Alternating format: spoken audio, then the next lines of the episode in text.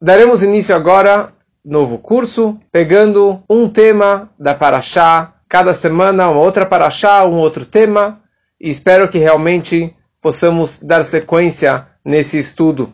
Diariamente, depois das rezas matinais, logo depois do Aleino Leshabeach, depois do, do Altira, existe um texto que muitos esquecem de ler, que são chamados Shesh Zechirot, seis lembretes, seis lembranças diárias que nós precisamos lembrar e ler e lembrar disso que aconteceu no passado. Então, por exemplo, nós lemos sobre a saída do Egito. Lemantis Kor, tem uma mitzvah de você todo dia lembrar a saída do Egito. Nós lembramos o momento do Monte Sinai. Nós lembramos o povo de Amalek, o ódio do povo de Amalek. Nós lembramos o pecado do bezerro de ouro. E depois nós lembramos a mitzvah do Shabat. Zachor et Yom Shabbat, lembre o dia do Shabat. Mas fora esses cinco lembretes, tem mais um lembrete que fica na última linha. Lembre, Zachor, o que Deus fez com a Miriam no caminho da saída do Egito. Que, que Miriam? Que história que é essa? O que aconteceu com a Miriam? Então, se você quiser ler, abra no, no, no quarto livro de Bamidbar, na Parashá dessa semana, Parashá Bealotcha, e bem, todo o final da Parashá descreve sobre a Miriam e sobre Moshe. Na verdade, descreve a grandeza de Moshe Rabbeinu por intermédio da Miriam, que era a irmã dele. Tem até uma interrupção no meio da Parashá, com o Nun, a letra Nun de ponta cabeça, porque ali começa algumas desgraças, começa o povo reclamando e apanhando, vem uma praga, e matou muita gente que estavam realmente reclamando contra Moshe e contra Deus, principalmente contra Deus, que era chamado o pecado dos reclamões. E daí Moshe Rabbeinu virou para Deus e falou, Deus, eu não aguento mais esse povo. Eles não param de reclamar. Eles reclamam o tempo todo. Eles não param de fazer problemas. E até quando? Eu, não, eu Moshe Rabbeinu, sou uma pessoa só. Como que eu vou realmente é, guiar esse povo todo? Amanhã eu vou morrer, não vou, não, não vou ter mais força. Então Hashem virou para Moshe Rabbeinu e falou, sabe o que? A partir de agora, você vai ter 70 assistentes. 70 zekenim, reúna 70 anciões, e você vai passar da sua energia, da sua chá, da sua sabedoria para eles. Ou seja, Moshe Rabbeinu está no pedestal e ele vai acender 70 velas, como se fosse. Ele não vai perder nada da sua sabedoria, da sua profecia, do seu conhecimento, da sua ligação com, Moshe, com Deus. Porém, ele vai passar essa energia e passar os seus poderes para 70 anciões. E eles, a partir de então, seriam 70 profetas. Então teriam aqui mais profecias, mais profetas, para poder ajudar o trabalho de Moshe Rabbeinu. Moshe reuniu todo o povo, reuniu 70 anciões. Moshe Rabbeinu pediu para que todos viessem a seu encontro. Dois destes, descreve a Parashá, eles ficaram na Mahané, ficaram no acampamento, não vieram ao encontro de Moshe Rabbeinu. Só que eles na tenda, eles já receberam essa profecia automaticamente. E eles começaram a falar palavras por dentro da tenda. O que, que eles estavam falando? Eles falaram Moshe met Yoshua machnis ben Israel aretz. Moshe Rabbeinu vai morrer e Josué e Yoshua que vai levar o povo para a tenda, para a terra de Israel. E quando as pessoas ouviram falar isso, correram para Moshe Rabbeinu, falaram, Moshe Rabbeinu, mate eles. Imagina, eles estão falando uma mentira como essa, falando uma, uma, que Moshe vai morrer. E Moshe Rabbeinu falou, olha, quem dera que todo o povo fosse profeta. Que todo o povo tivesse essa, essa sabedoria e esse, esse ser apto de receber e absorver essa, essa profecia, essa revelação divina. Tinham duas mulheres que estavam vendo tudo o que estava acontecendo. E elas viram que todos esses 70 famílias, 70 anciões, e o povo acendeu velas para comemorar, para celebrar esse grande dia. Tava então essas duas mulheres tomando um cafezinho no deserto, duas cunhadas, Miriam, a, a irmã de Moshe, com a Tzipora, que era a esposa de Moshe Rabbeinu. Elas estavam reunidas, e daí a Tzipora perguntou para Miriam, falou, o que está acontecendo? E a menina falou, olha, o povo está tá virando 70 anciões, virando profetas. A Tzipora falou, oi, vem, coitada dessas mulheres que nunca mais vão ter uma relação com seus maridos, que vão perder os maridos da mesma forma que eu perdi o meu marido. O quê? O que você está falando, minha cunhada? Falou, sim, desde o momento do Monte Sinai, que Moshe subiu e ficou lá 40 dias e 40 noites, ele nunca mais voltou para casa. Ele nunca mais teve uma relação comigo, nunca mais esteve comigo. Quando a Miriam, a irmã de Moshe, falou isso, escutou isso da cunhada, ela ficou assustada. Mas mais do que assustada, ela ficou furiosa. Ela ficou nervosa. E ela corre para o seu irmão, Aaron, e ela fala, Aaron, meu irmãozinho, olha só o que, que o nosso, nosso irmãozinho Moshe Rabbeinu está fazendo. Ele largou a mulher dele só porque ele é profeta? Só porque ele fala com Deus? Só ele é profeta? Eu também sou uma profetisa. Como a Torá descreve, a única mulher que a Torá descreve, a Miriam Haneviah, a Miriam a profetisa. Então por que só ele que largou a mulher? Que história é essa que ele largou a sua esposa? Nós também somos profetas. A gente também tem que separar dos, dos nossos maridos, do nosso cônjuge. E eles vieram atacar Moshe Rabbeinu. Aaron com a Miriam, principalmente a Miriam. E Moshe Rabbeinu, ele ficou quieto, não respondeu, não retrucou. Ele ficou na dele. E fala a Torá a seguinte frase. Que Moshe, ele era o homem mais humilde da face da terra. E por isso, fala o Nachmanides, ele ouviu as suas críticas e ele abaixou a cabeça e ficou quieto. E naquele momento Deus aparece, de repente, lá na tenda, onde que Moshe estava conversando com seus irmãos. E, e, e Deus ele fala para Miriam e fala, como que você ousa em comparar Moshe no seu irmão com qualquer outro profeta? Moshe bem no nível de profecia que ele tem é muito além de qualquer outro profeta. Então por isso que Moshe Rabbeinu, ele precisa estar 24/7 available para uma revelação divina. O tempo todo ele precisa realmente estar disposto, preparado para uma revelação divina, e ele não pode estar impuro. Se ele esteve com a esposa ontem, ele fica impuro por três dias. Assim que era o nível de pureza que tinha naquela época. Moshe Rabbeinu, o tempo todo ele precisa estar preparado para uma revelação divina. Moshe Rabbeinu é o único que falava com Deus pé a pé, boca a boca.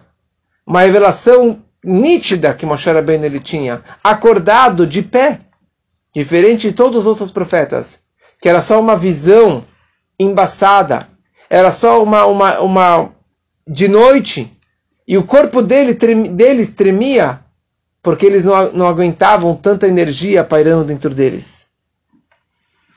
Como você, Miriam, ousou em falar contra Moshe Rabbeinu? E naquela hora, a Miriam, quando Deus se afastou, ela percebeu que ela estava com sarat, ela estava com lepra, ela estava com manchas no corpo. Por quê? Porque ela falou Lashon Hara, que ela falou maledicência, que ela falou mal do seu irmão. Isso aconteceu, essa punição aconteceu, porque ela falou Lashon Hara, que o castigo de Lashon Hara é exatamente este, e por outro lado, ela falou mal do líder da geração. Ela falou mal de Moshe Rabbeinu. Então, diariamente, nós falamos Zahor et Asher Hashem. Lembre-se o que Deus fez com a Miriam no deserto. Lembra todo dia dessa mensagem. E a grande pergunta é: o que realmente trouxe a Miriam se meter o que trouxe a Miriam fazer fofoca contra seu irmão?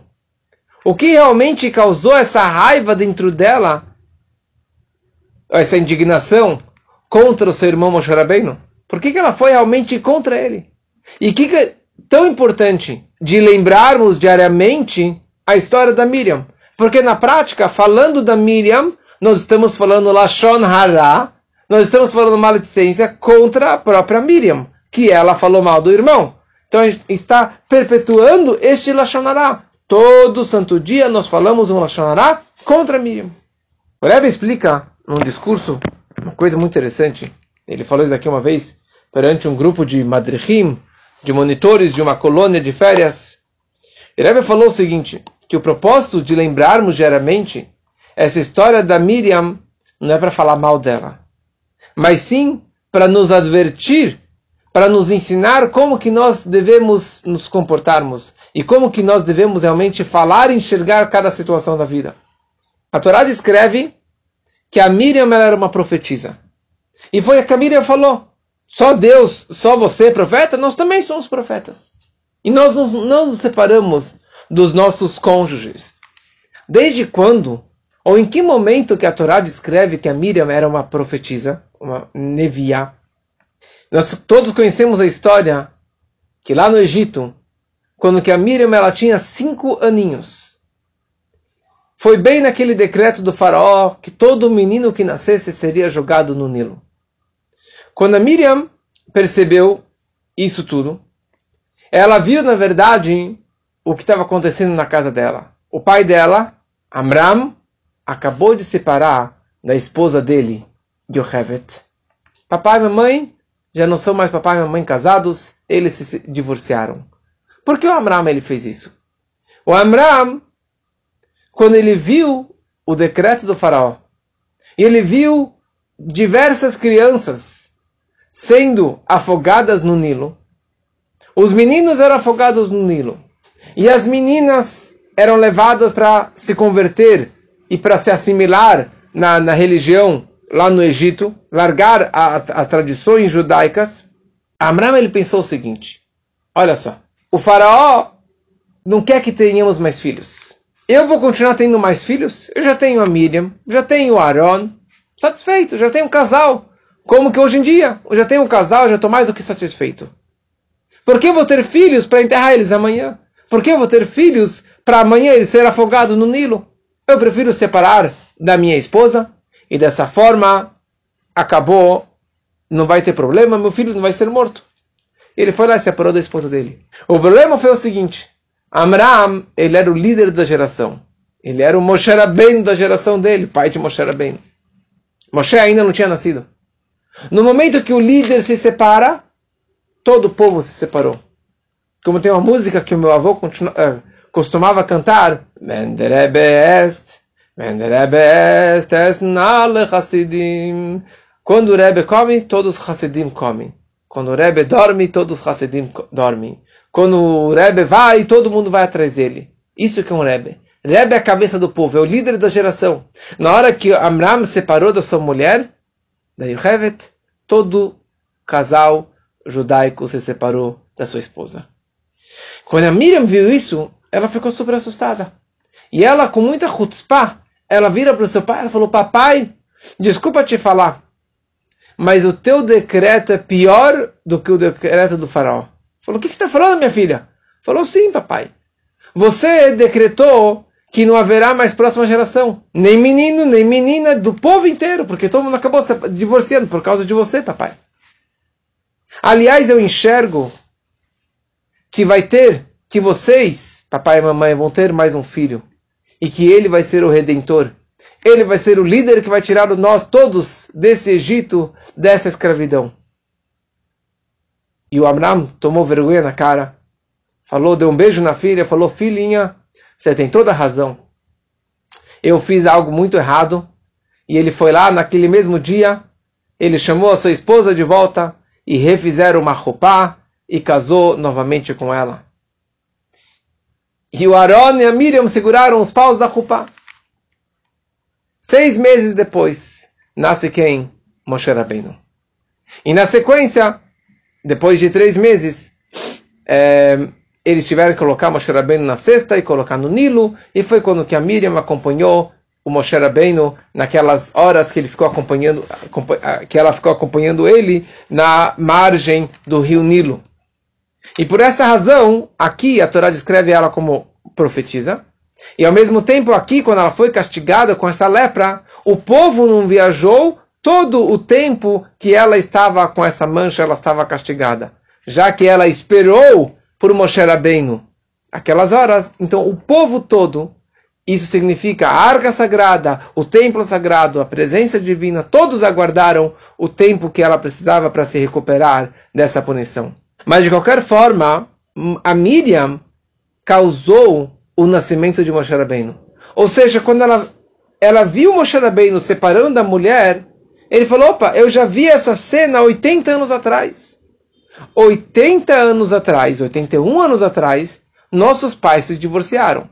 E se não fosse eu, você, Moshe Rabbeinu, não estaria aqui agora. Ou seja, essa história de separar da sua mulher para evitar filhos, isso aqui é um pecado. Isso aqui não, não pode acontecer. Então Moshe Rabbeinu, por favor, volte a casar com a sua esposa, uma esposa maravilhosa, Tzipora, e ela está sofrendo em casa que você abandonou ela. Então ela não estava entendendo como Moshe Rabbeinu, ele decidiu evitar mais filhos. Ele tinha lá dos seus dois filhos e acabou. E não, tem, não tinha mais. Então qual a resposta que você, Moshe Rabbeinu? E na verdade essa pergunta se faz para qualquer casal que ainda pode gerar filhos e está evitando, porque ele já tem lá um casal e um cachorro, já tem um casal de filhos, ou que nem quer ter filhos, porque custa muito caro. Então, a Miriam, na verdade, está fazendo essa pergunta para mim, para você e para todos nós, que podemos ter mais filhos, podemos gerar mais filhos, e nós estamos evitando por qualquer desculpa, da melhor que seja. E ela não estava entendendo. Moshe no Tzadik. A Tzipora é uma pessoa maravilhosa.